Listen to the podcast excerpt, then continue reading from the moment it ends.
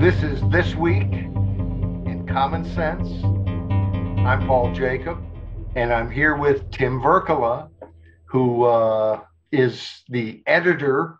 So when I write things during the week about the uh, crazy things that go on in this world, he makes them actually make some sense. Okay, and we talk about those five pieces that you write on this podcast once every week. Is that is that what we're supposed to be doing? That's what we're supposed to be doing. To the music. I know that's right. Did I tell you about the book I bought this last weekend? you bought a book for six dollars. That's a different book. The, the, Okay. interesting, the interesting book I bought this last weekend was at a, you know, some local guy died, and the and he has a whole warehouse full of stuff that he and his wife collected over the years. So it was just an astounding degree of rummage sale garbage, and most of it was true, nothing that any rational person would want. However, there were canisters. And I, I, I probably got about seven or eight things in my box, and she says, "Yeah, for five dollars for the whole thing." And that includes some really nice kitchen canisters, you know, the kind of things that hold things Right, securely. And, right. I, and I needed some. We were about ready to uh, have a, a bad food shortage, so we need as many canisters as we can. In fact, maybe we should begin the podcast right here. People should go get canisters and start holding food because it's going to get bad, probably. And even the president of the United States admits that that we're going to have food shortages. We've never talked about food shortages from the government all our life. the last time anybody talked about food shortages was Lyndon LaRouche. Do you remember Lyndon Well, LaRouche? I certainly remember him. I didn't remember him, remember him talking about that. yes, he had he had commercials that that they had pictures of grocery stores with the showed the food like just disappearing off the poof, you know, it's gone. And I thought, I don't think anyone's going to quite believe that, you know, but that's what he was predicting. Now he was basically a technocratic socialist, as I remember, kind of a fascist. technocratic socialist who maybe was also had a little criminal element uh, because I I think they ended up uh, he went to prison for scamming people on credit cards and stuff, Okay, which Well- regardless of your politics is a bad thing to do. that's that's true. Uh, but you know, uh, Trudeau basically just shut down people's uh, uh, bank accounts. That's entirely normal. Anyway, the, the, the future. I was just telling you that the book I bought last weekend, which was in the in the box of goods I bought for that they had said, yeah, five dollars, was this big hardback book, and um, and it says I got to give you ten dollars for it. That was to assuage my con uh, my uh, conscience because there's a possibility that it's worth over a thousand dollars. Oh, really? Yeah, there's a possibility. the only thing like it I've seen, uh, you know, in its quality. What's the, what's the book? It's a book by Manly P. Hall. It's just, it's it's, it's, it's the encyclopedic. Oh, it's it's a long title Why would it be worth so much? Because the people who like that kind of thing really like that kind of thing. It's beautifully illustrated. It's printed in like it was it 1928 or 1930 or something. During that period in America, some of the very best books began using some really nice typeface, and the paper is really high quality.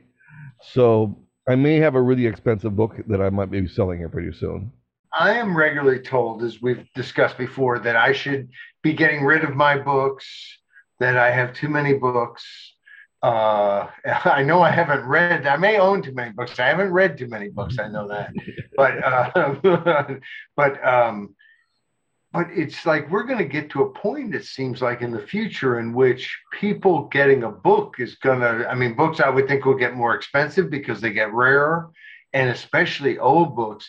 And I, I picked up some books uh, from somebody who had to get rid of a bunch of books. And it was one of those same situations. Well, it wasn't that I was getting books worth thousands of dollars or anything, but it was, but it, you know, you felt bad that you were, you know, getting all these books. I was getting all these books at, at you know, a dollar a book or something. And I, I probably spent a hundred, two hundred dollars. Uh, but got all these wonderful books and, and, you know, things that, that were published in 1887 and you know just just and the the way they're made and and you think in 20 50 100 years will there be people who have books and bookshelves well chances are not many Um, and I'm always told we, we need to get rid of them, but I would think they'd be kind of valuable. And, uh, you know, I mean, not all books, obviously, if they're waterlogged paperback of, you know, some, some, uh, romance novel or something. Uh, I'll put down something I don't read.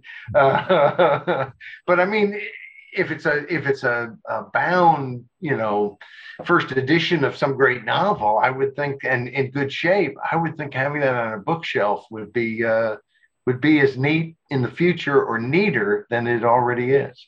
That's certainly true, and I like I prefer to read a physical book to an ebook, though I have thousands of ebooks and so forth. But if what I think could happen does happen, we're going to want our books in physical form because uh, the electromagnetic uh, pulse that's going to yeah. destroy civilization. I'm going to be out in here in the woods reading books while the rest of you are, uh, I don't know, killing each other in the cities. Is what I what I gather.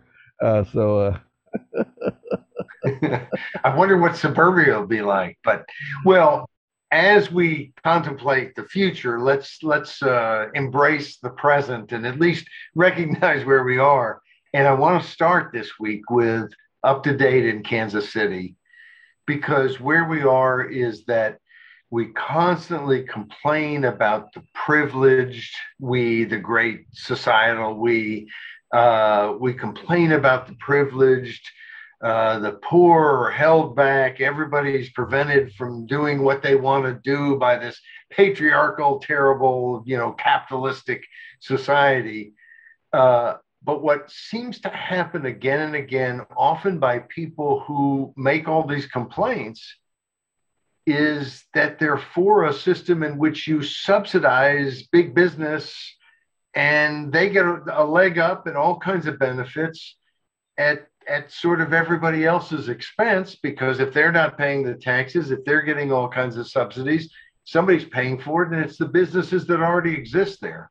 This particular story is about Kansas City and basically creating a thing for Facebook that would uh, be a, a, huge subsidy for Facebook. And Facebook's talking about bringing lots of jobs. And so, you know, boy, that'll be uh, that'll be great. But what about the people who are already producing jobs in Kansas City? Are they getting some subsidy? And don't we live in a society in which there's equal protection of the laws? and some people aren't supposed to get something that somebody else doesn't get just because some politician who's got power and control over the checkbook uh, that really belongs to us all says so i mean this is it's the worst sort of thing that people on the right on the conservative side on the free market side believe in enterprise and entrepreneurship and and the, the you know American capitalism. They don't believe in all these subsidies where government's helping you know big corporations to get extra benefits. And the the folks on the left who complain, I'm not talking about politicians because politicians on both sides seem to love this stuff. But folks on the left, the Ralph Naders of this world, uh, and and now that you know he hurt the Democrats' feelings and other Democrats, not just Ralph Nader, uh, they the, the Democrats don't like him so much anymore. But that whole view of hey, let's not let big corporations just run all over us. That seems to be across the board the way regular folks think, and yet we don't ever seem to win on that issue because the politicians and the insiders of all persuasions seem to think it's a really good idea to let insiders and politicians of all pers- persuasions hand out a bunch of money because that makes it to where they're the folks with the power. Years ago, I, I grew up in Arkansas, and years ago, their legislature, bunch of bunch of them went to prison. Um, in fact, the the main guy who led the charge to weaken term limits in Arkansas uh, something that still needs to be corrected, uh, and to destroy so much of the initiative process there, something that still uh, my group, uh, Citizens in Charge and, and Liberty Initiative Fund, two groups I work with, uh, are, are suing the state of Arkansas over their initiative referendum. But, um, but these, uh, one was a senator, others were representatives uh, they had a, a system, it was the GIF, uh, General Improvement Funds. And they had it designed so that legislators, kind of like congressmen in Washington with earmarks, got to hand these things out just because they would know how to help the community just best. And so they would hand these things out. And of course, they're handing out hundreds of thousands of dollars to people and they're getting kickbacks. And, and you know, we know how this works. There's no reason to even be surprised. I mean, there's going to be corruption in anything. It's the human condition. That's not surprising. But this sort of let's just let politicians decide who's going to win and who's going to lose. It's not capitalism. It's not the free market. It's not fair. It's designed to help the rich at the extent of uh, at the expense of the poor, and and and I'm not talking about the rich who go out there and work and and earn their own way. I'm talking about the rich who don't do that, and instead, which is most of most of the rich people in this society are rich because they work their butt off and they're smart and they're focused and they gave people value.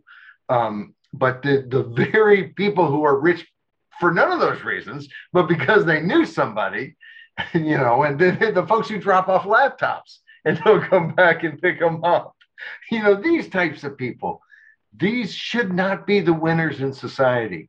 And what happened with in Kansas City with all the subsidies that a conservative legislature, a conservative Republican legislature in Missouri is giving to Facebook.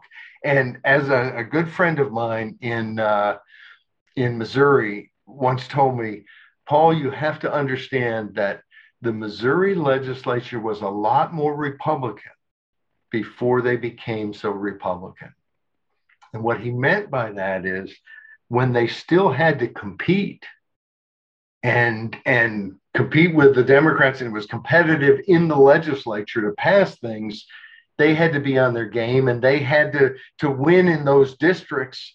They had to be, you know, real conservatives. As they become the majority in such huge numbers, they get fat and lazy and uh, and don't have to listen to the voters. And it's funny, politicians don't listen to voters when they don't have to kind of like kids don't listen to parents when they don't have to. Spouses sometimes don't listen to the other one if they don't feel like they have to. And it's good when people listen. I find that, that that's the case. So anyway, that was uh, that was Mondays, and then I, and I don't know if you have any uh, words of wisdom on that, Tim. It's just another development deal, right? I mean, it's one of those things that, and and one of the things we didn't mention because I don't know if it was in any of the articles to what extent there was any uh, condemnation of property to get the space worked up or right. But I bet there was. I don't know if there was eminent domain, uh, but it was it was some property that kind of was in the control of an a, uh, economic development corp, and you know that that it wasn't donated. So so the government either bought it or took it or bought it and took it probably at some point. But you know, it's it it makes me want to jump right to Thursday. What a relief! Which was about uh, the giving away all the relief funds because of COVID. We had to send money willy nilly all over the country. And lo and behold, some of it went to people who filled out all these different forms, millions of forms online, who were fraudulent. And some of it went to certain corporate, like, like, you know, throughout the whole time we'd hear some corporation got it. And you thought, well, you know, they've got to they've got to pay a payroll too. If, if this really belongs to everyone who has to make a payroll, well, that, there's a lot of payrolls in America, thank goodness. And and uh, in looking at at nonprofits, I had people tell me, Paul, you should you should file something to to try to get money on that. And um, and I thought, no, Paul, you should not file something to try to get money on that. I posted up on Facebook about, you know, we all think of, of government as mommy and daddy. And it seems like we'd be better off to think of it as a child in the sense that if it's taking care of us and we can just float all day and just take, take, take, take, take, what, ha- what happens in the end? And of course, if we think of it as our child, well, now all of a sudden we have to be concerned about what's going to happen. So giving away all day isn't a good thing because you know what? We, that's not sustainable. It's not just Joe Biden. Trump did the same thing. Nobody in Congress ever said boo, except maybe a few exceptions. I'm sure Rand Paul said boo more than a few times, and and uh, I think Tom Massie was a, a terrible, evil person because he voted again. I think he was the only congressman to vote against one of the relief packages. Uh, it always, you know, when I think of relief packages, I always think of Mr. Smith goes to Washington because there's that great there's that great you know speech and and uh, someone says are you going to keep relief from the uh, uh, from the country? And let me see if i can recite it. Um, it's something now i had it on the tip of my tongue now i'm not going to be able to do it but uh, oh the, the people of my state want permanent relief from crooked men riding their backs that's what Jimmy Stewart shoots back at the guy. Oh, what a movie. People of my state want permanent relief from crooked men riding their backs. And we might have to make that uh, a thought. Uh, yeah. With the quotes next week. But uh, but this is about this is like this is like you think of it being bad and you think of it being worse and then you think of it just being even worse one of the groups that got a bunch of money to pay off a bunch of debts, apparently it ran up a bunch of debts, was the Edward M. Kennedy Institute. And uh, they got what, five million uh, that they put to, to pay off their debts and so on. But it's a it's designed to educate people about the Senate. And it's a, you know, it's a thing to make Ted Kennedy uh, household name going into the next century, which I don't think is going to happen. But um, but interestingly enough, here again, it's something that we are paying for Kennedy's, you know, Kennedy's celebration. And Kennedy's worth a bunch of money. I mean, shouldn't they pay for their own celebration? Why, why is a poor person working two jobs supposed to pay just a little extra so Ted Kennedy's Institute can can get that money? I mean, that's just it's it's un, it, it's ridiculous. But again, we see what happens.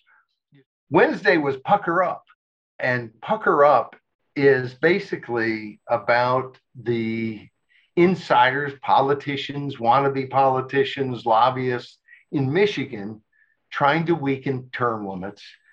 And uh, my friend Kurt O'Keefe, uh, great guy, an attorney in Detroit, uh, someone I've known for years, very uh, funny, smart, uh, great guy. He he testified before the board of canvassers concerning uh, what the ballot title would be on this initiative to to create transparency and and to gut term limits. But they say to help make term limits tougher and i'll explain that real quick. But but his comment was never have so few applied so much lipstick to such a pig.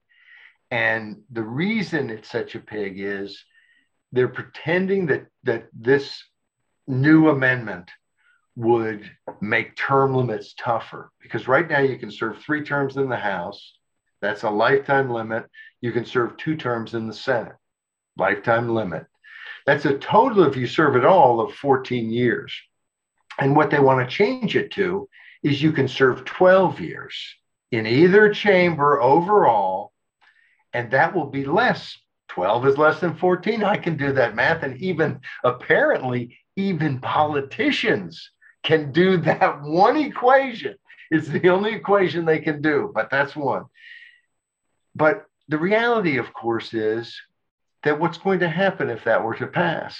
Well, you're going to get elected to the House, not you or me, but somebody's going to, and someone who doesn't deserve it, and uh, and you're and you're going to stay for six terms. 12 years. Because why risk going somewhere else when you can hold the same seat for 12 years? And in, in states that have that 12 year overall, which Oklahoma does and California does, it's exactly what happens.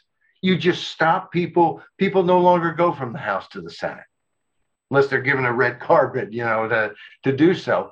And they serve 12 years in the same seat. So what you're really doing is doubling how long people can serve in the House and increasing it by 50% in the Senate. And of course, what you're also doing, because this is being supported by a former Speaker of the House and other people who've served in the past, is now all those people can come back. And uh, so they're they're raising, they've already raised a bunch of money. And of course, this is about transparency too. So um, of course they've told where they got all that money. Oh no, no, no. No, the donors are unknown who who gave that money. And and look, I'm not I, I don't demand to know everything. I'd like to know, but it's I, I don't have a problem with that as long as they're following the law and they seem to be. But it's a joke that it has anything to do with transparency because they're not being transparent. And the whole transparency part is they're ordering the legislature to pass financial disclosure laws and then setting up a system to sue the legislature if it doesn't do it right. Now, first off, why not just set up the laws? What did you not have time to write out the full amendment? Was it did did you did somehow you stay up too late and you slept late and then you, you couldn't get it all written? Write the amendment you want. Don't tell the legislature to do it. And of course, what we think is likely to happen is they don't petition to get on the ballot because who wants to sign a petition if they know what this is actually for?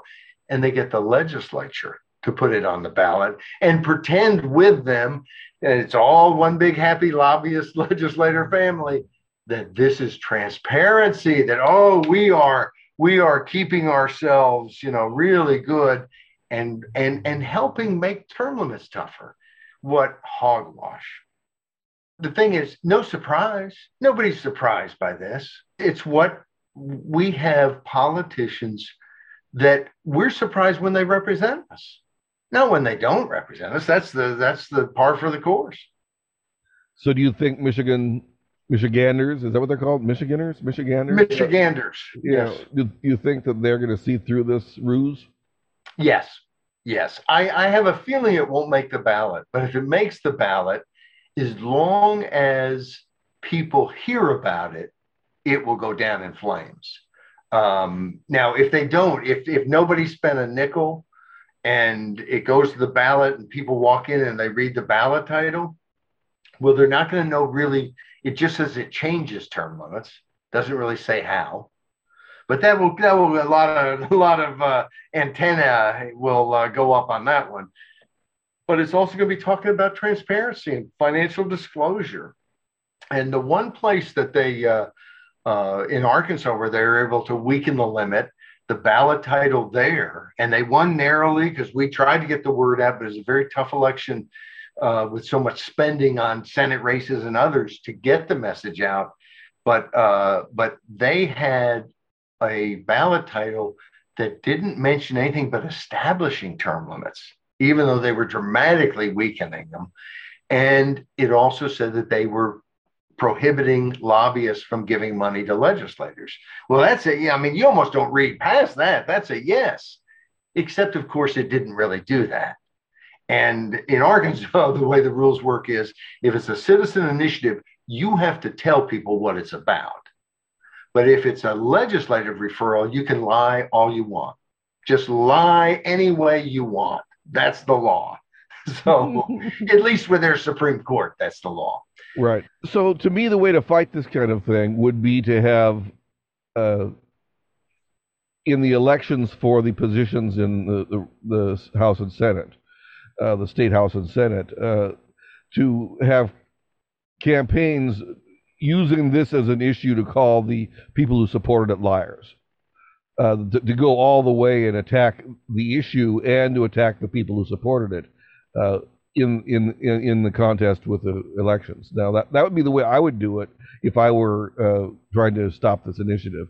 But does that not happen? It doesn't. It doesn't. Um, the problem is you can't. I mean, term limits movement, which uh, uh, you know has raised a ton of money over the years, but can't go after every every bad politician because it couldn't possibly afford it.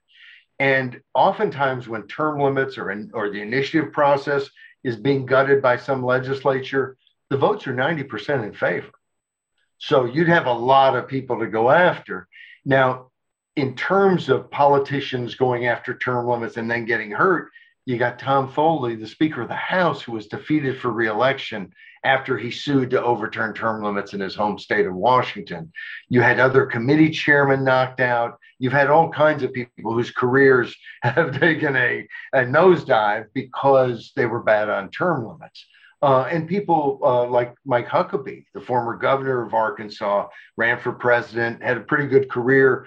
He was, when he got elected, he was in a Democratic state still, winning as a Republican, but term limits was one of the issues that he used effectively, and he was very good on the issue. So uh, uh, term limit movement didn't mind it because he didn't he wasn't a liar. Uh, but but it it is tough also because the battles come over and over.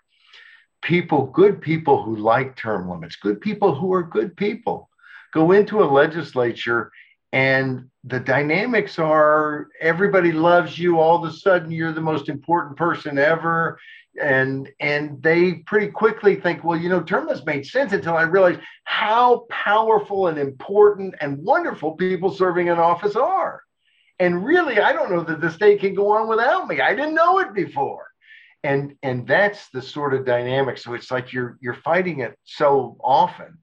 It's uh but it it is important to um you know to make people pay a price when they're when they're they behave badly and politicians you know there's a lot of prices that should be paid speaking of paying a price let's jump to fight or flight fact check because uh, we we really haven't talked much about Ukraine. I mean, we've talked about it. Um, we've talked about some on the podcast, obviously, but in in scripts and in commentaries, we've mentioned it, but I, I don't know that we've gone into any deep thing. And and and really, this commentary at this is commonsense.org fight or flight fact check is not about Ukraine. It's about the United States of America. And it's about a question was asked in a poll if you were facing the same situation as an American that the people in Ukraine are facing, would you stay and fight or would you flee? Would you would you leave the country? And uh, and of course, you know, one thing that people should remember is if you look at men and women, they answer this differently. Apparently, there's there's some you know gender sex thing going on where different people see different roles. And in Ukraine, of course, you've you've got a lot of women and children who have left the, the country, and a lot of men who have stayed to fight. And of course, in this poll, men were you know much more saying they would stay than women and and that's not necessarily a bad thing and yet at the same time the real the real stark number in this poll uh, which was billed as as it was a poll that uh, Quinnipiac I say this all the time but but I'm not going to be able to say it but uh, uh, polling company Quinn Quinn I've never heard it pronounced Oh, I, mean, I, know how to pronounce it, except if I have to pronounce it, and then is it I Quinnipiac? Don't. Is it Quinnipiac? Or yes, Quinnipiac? that's what it is. That's okay. what it is. Yes, I've never heard it pronounced before. Yes, but uh, I'll have to say it five or six times tonight before I go to bed. Uh, but but uh, there, the, you know, this was presented in Newsweek as a vast majority of Americans would stay and fight, and so on and so on. But when you broke it down along partisan lines, it was pretty stark that uh, Republicans, 68% of Republicans would stay and fight, and 40% of Democrats would stay and fight. And so that was a, you know, that's a majority would leave 52%.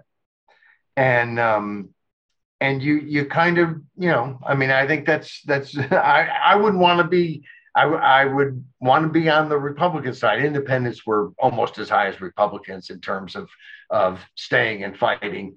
And, uh, and so, you know, because I, it seems to me that it's worth staying and fighting for.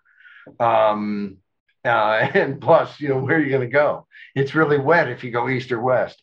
But then Newsweek comes back literally weeks later, a couple weeks later, and does a fact check. Now, they don't fact check their own story, which they should have, because the way that they might have realized how ridiculous their fact check was if they would have fact checked their own story, because their own story said almost exactly what this one meme that was out there I think it was some gun rights group on Facebook or something, but they had a meme out there that said 60% of Democrats, you know, would leave the would flee the country if it were attacked.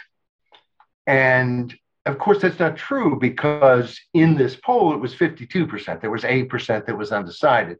40% said they'd stay. Now, if they said 60% wouldn't stay and fight, yeah, you still got the 8% undecided. So the fact check could have been very technical. And you notice they pull, they don't pull out the real number and say whether it's real or not. They pull out something's false, even though it's very close to the real number.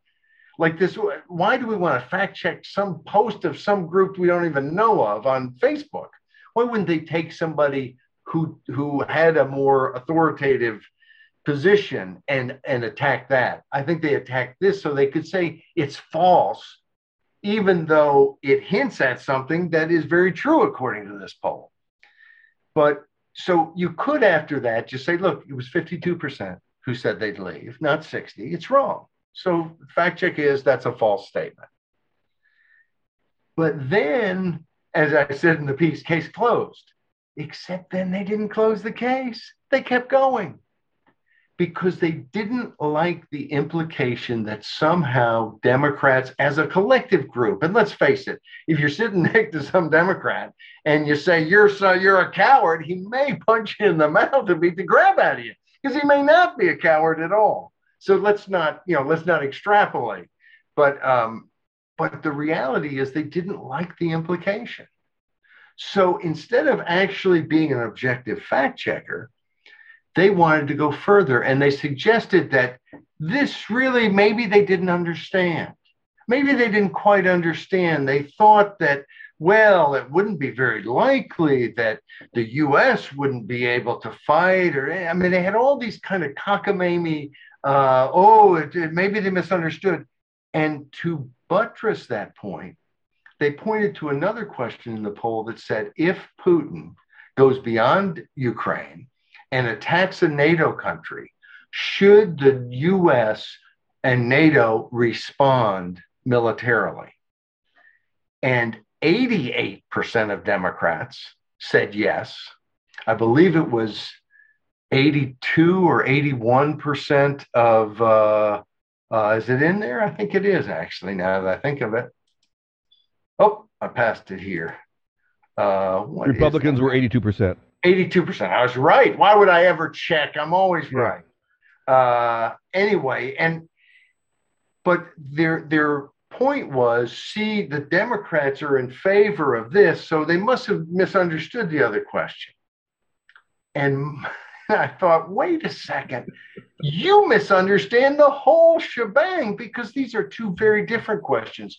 One is, should somebody else way far away go to war?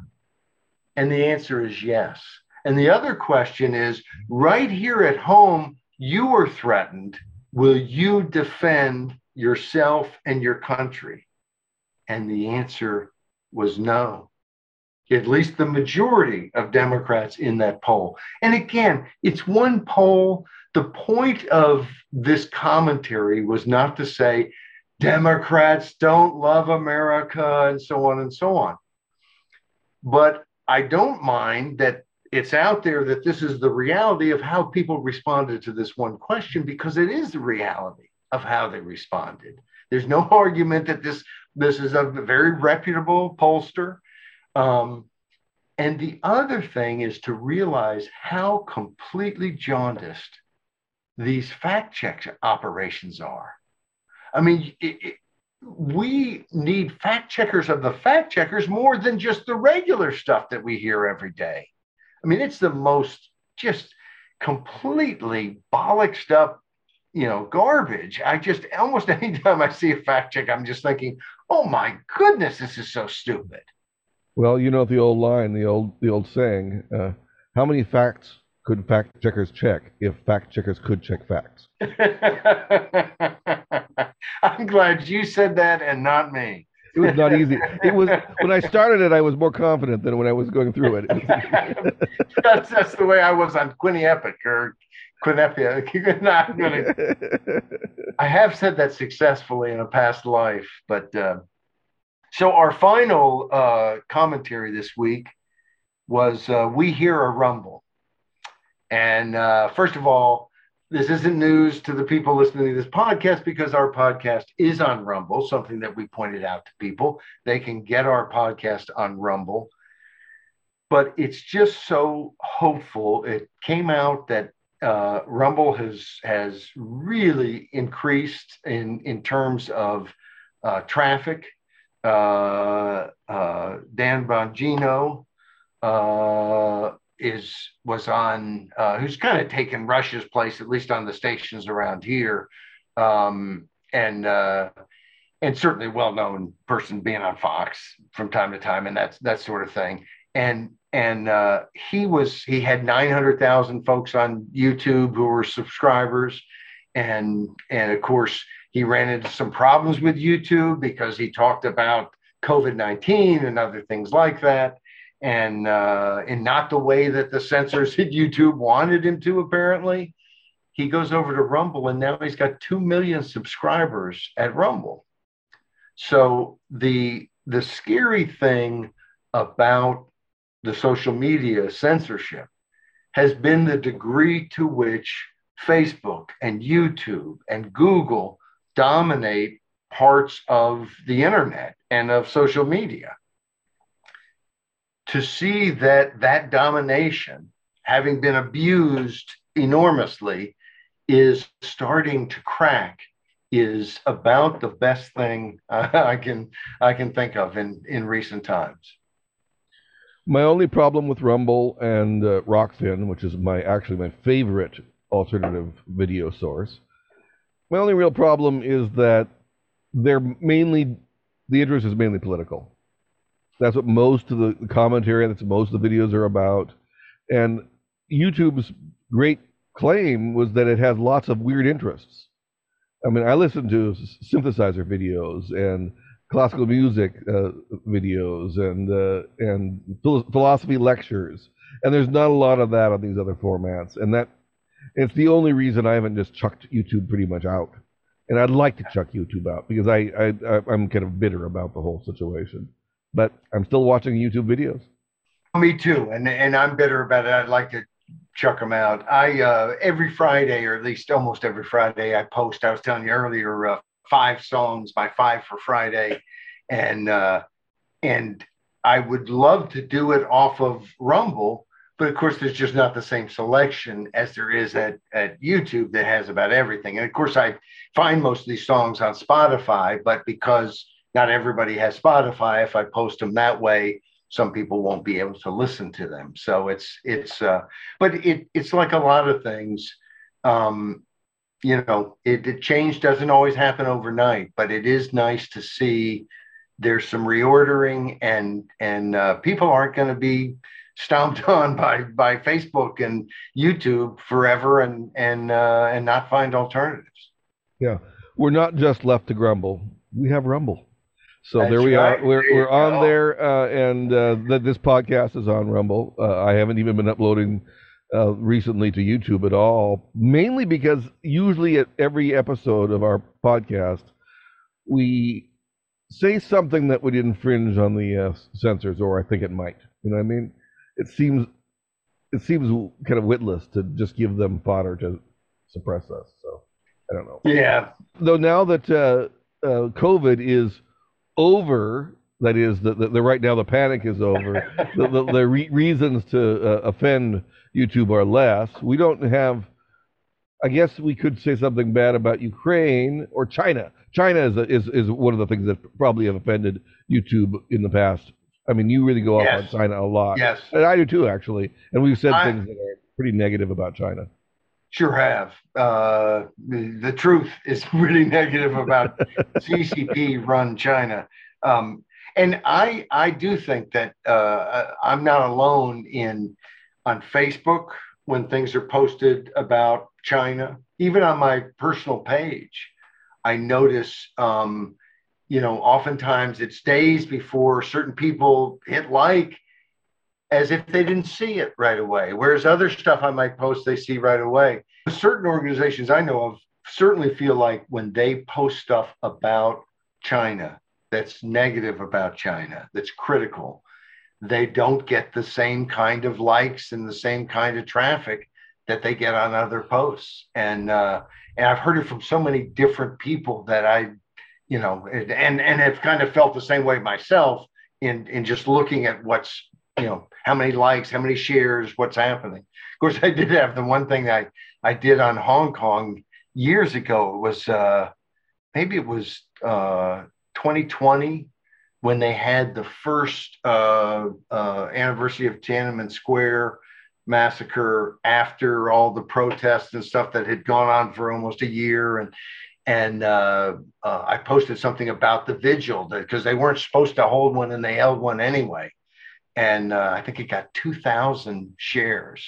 So some some Facebook algorithm sent my thing to like a lot of different people, and then they shared it, and uh, and it was just an article that I repeated, but I I put something to the effect of uh, two of my favorite people uh, that that someone suggested that Ben Franklin had said. Uh, uh, where where there is liberty, there is my country and uh, and Thomas Paine had said, "Where there is not liberty, there is my country," or whatever. And some people used to say, I don't know if I've heard it recently, that that the suppression of ideas on the social media is just a figment of our imagination. Right? Remember that was a thing. The denial of what's happening was a huge element here. And then the thing was, well, it's happening, but it's okay because it's a private company; they can do what they want. That was the next level uh, of, of, of how that went.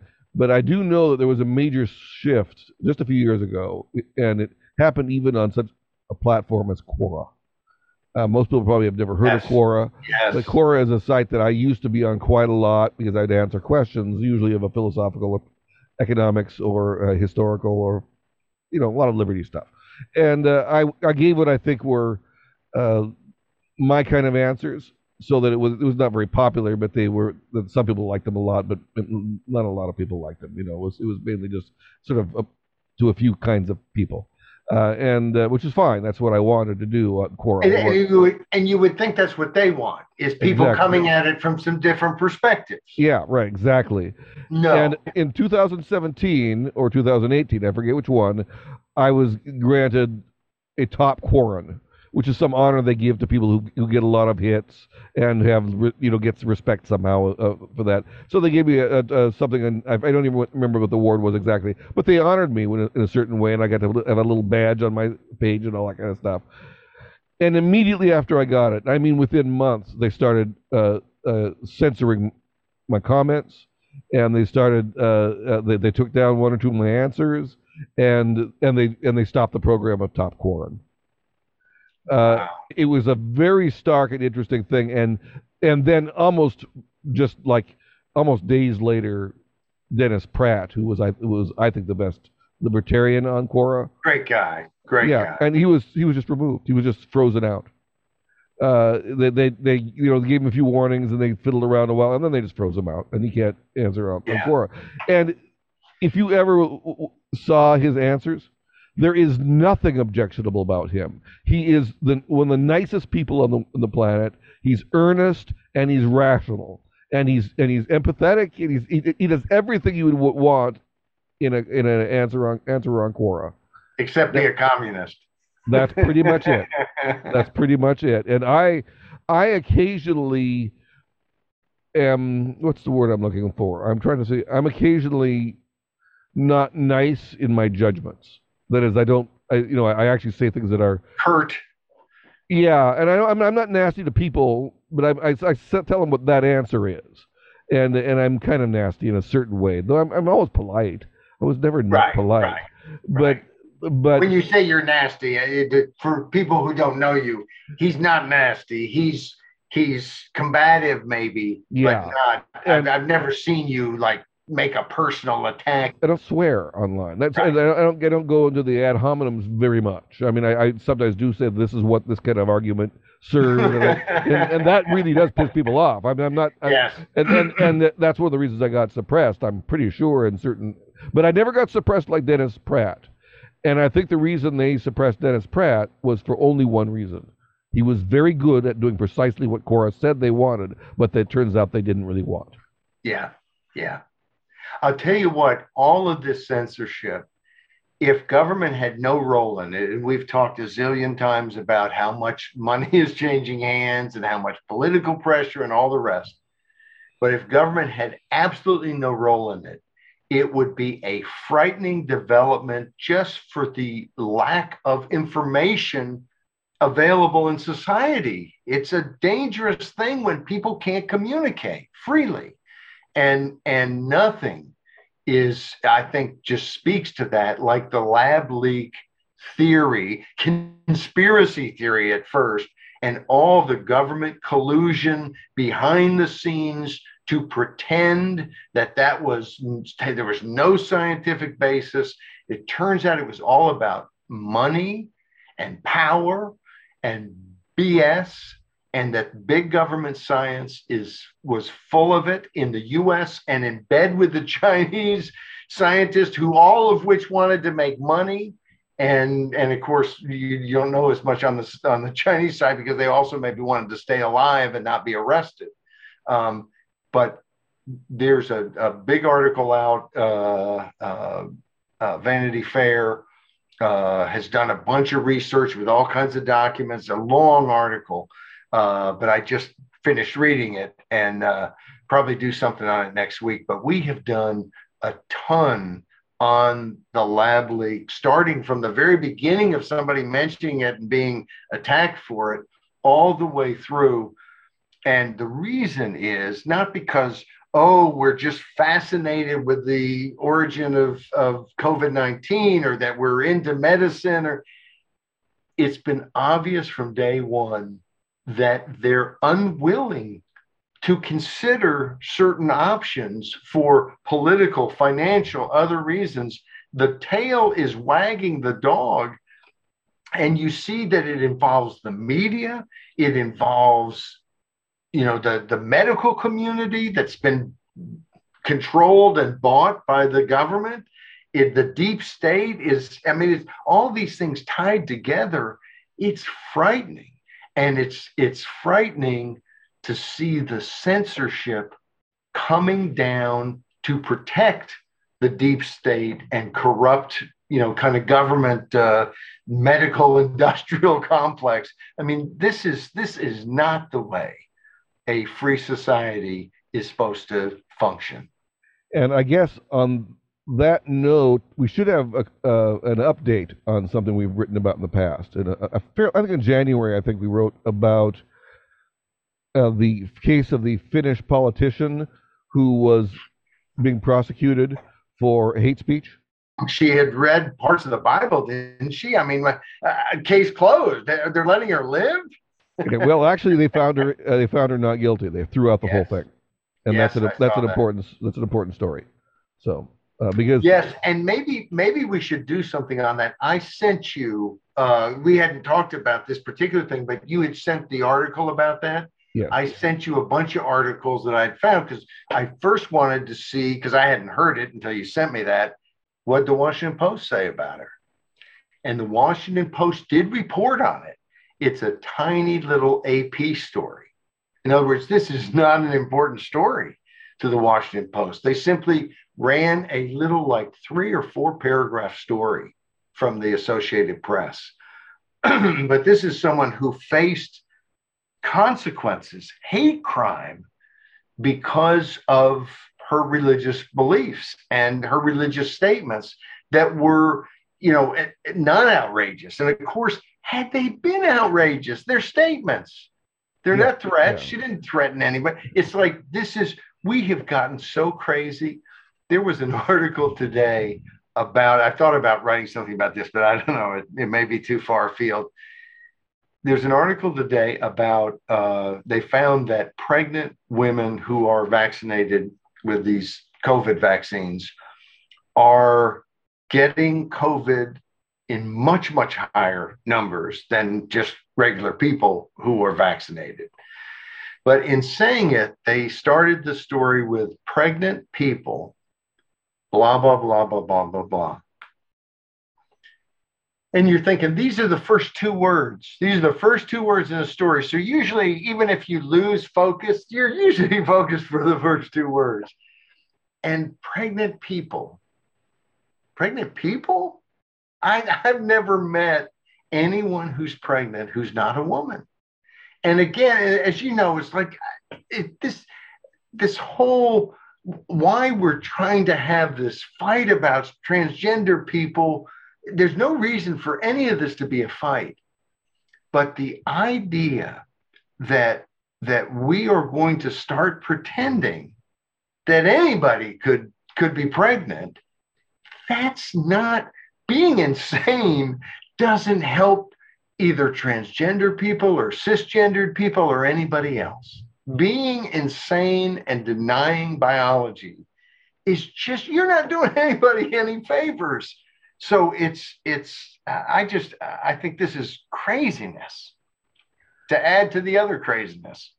I actually came up with a theory. Actually, this is an old theory, and I don't know why I had never written about it before. But uh, I think we know why this is happening. We know why uh, the movement just you know for gay rights 10 years ago and for gay marriage five six years ago why it turned into this thing now. And we know why. Because it is absurd. Here's the here's the theory. You want to hear this theory? This this is this, uh, i'm not sure but go ahead. Well these are all social political notions right? They're ego transcendent. They help in social cohesion, right? Uh, all religion does. Uh, the, the, the, it's been shown that even uh, showing a metaphysical idea or a, a, great work of art makes people, after they've encountered it, a little more moral, less likely to uh, defect on their neighbors, is the term in game theory. So that's the real importance of expressing ego transcendent ideas, is that it actually gets people to not behave as a criminal. This is actually really, really important. So we are really, really attuned to signaling uh, ego transcendent ideas. The problem is, is that these are things about loyalty to group. And if you want to get a group to get very, very effective with in-group loyalty, if a group needs to be in-group loyal and need to have a passion, if the mob needs to be motivated and controlled, it has to have an idea that really, really works. And common sense ideas don't do that because even your enemies and your opponents accept common sense truths. So you have to get an absurdity. The best ideas for social cohesion at the nth level, at the highest level of social cohesion in conflict situations, are stupid ones. And that's why this movement had to become stupid. Because they were powerful and they saw that their power was being eclipsed and they have they instinctively know that absurdity is the way to go. That's interesting. And at the start, I was thinking, well, you know, that that maybe you were kind of saying, look, uh, the the gay marriage thing was absurd. And I remember um, saying to a friend of mine who was gay uh, and married before it was legal to be gay and married, and uh, that to me, the gay marriage issue was the brilliant issue to push gay rights with. Because unlike saying that discrimination in employment and other things where people might say, well, how much was that really discrimination? Or maybe you were just a bad employee and now you're you're using your sexual orientation to get something you shouldn't get or whatever. And of course, there was always, especially among uh, male homosexuals, there was always this idea that, oh, they're terribly promiscuous. And of course, would never want to be married because they just want to have a zillion different partners. Well, it turns out that's not exactly true. Uh, at least not true with with all uh, gay men, or maybe most gay men, and uh, and so marriage was a way to say all we want is what you have. And that was so powerful. And and in so many states, I think where people went and voted and say, no, it should, you know, it's always been between a man and a woman. They're trying to change all kinds of things. And and I understand. I don't I don't think everyone who had that view was somehow anti-gay, because a lot of people would say, well, what about you know civil you know civil unions or other things that would allow you to have the same thing but of course that was always separate but not really equal uh, you know that that sort of thing. So that was a very powerful issue. And it, and i look at these issues today like some of the sports stuff. Look i want everybody to be able to compete. Um, and so the idea that somehow transgender person wouldn't be able to compete well i'd say no you can compete. You know maybe you can't if you're if you're a transgender woman meaning a man who's who's saying i identify as a woman maybe you have to keep competing on the men's side but let's compete. But this idea that um, you know when you start foisting on people like you say these absurdities um, i'm afraid it just you know it it doesn't end well. It doesn't help like so much else, it doesn't help the very people they're pretending they want to help. They're not trying to help them anymore. It's right. it's, beca- it's become a social signaling device, and uh, and they're really at a late stage in the evolution of their ideas, and they have to go for absurdity, or else they stop being relevant in the way they were relevant in the past. You know, there's a there's an element here also with with the why is racism such now so absurd. I was I was about to go that same well, place. And yeah. and the reason the left needs the left has always needed to be on the side of anti-racism because that they had a plausible case that they were on the right side in the 60s. Uh, and they were. And, at, at least, part. at least largely, yes. For the most part, yes. And but that's all they have. They have nothing else. All the rest of the things that they wanted, the, all the socialism stuff, none right. of that socialism worked out well. Right. They're, they're, even their and their pro they're helping poverty, the war on poverty stuff that worked out really badly for them. So they have to keep on grinding at the one thing they were good at, and then they can't do it though on common sense grounds anymore because common sense is something that everybody wants. They have to become absurd because otherwise they don't fuel their movement, and thus anti-racism is now absurdity. It's yeah. a it's racism. It's a new form of racism simply because that's what the, the you might say it's the memetics of the social contagion. Uh, just why that why something how you keep a movement going, especially yeah. if it, if it's running on almost empty. Well, then right. you have to start doing you know you throw in the nitroglycerin or something. You know that's that's what you have to do, and it's absurd. I think you got a good point. And I'll tell you the the little the picture just a second ago with the cat's tail and coming through it was great you wonder why it's gone to absurdity. I think there, I think it has gone there, and I think you're probably right as to why. And next week we'll we'll deal with, you know, whatever new absurdities. The thing that I keep on wondering is is, is why can't why is common sense so hard to pitch uh, politically in an organized way? And that might be the reason why it's a little bit harder.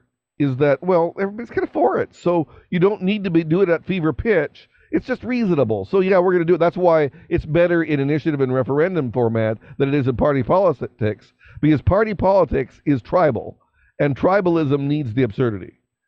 Whereas yeah. and so that's I think that's one of the problems that the the, the common sense side has is that uh, if you have partisan politics, it's going to be harder to push common sense than it is in a nonpartisan way. Common sense is hard but we're not giving up on it. We're staying on the common sense side, Tim. We've got to. Well, I don't see how you can be against reason. I, I just I just don't get it. You know, especially the obvious. And that's the thing that uh, that's so weird about the current space in wokeanity with wo- the woke people is that they're pushing absurdities. They're pushing things that are obviously not true.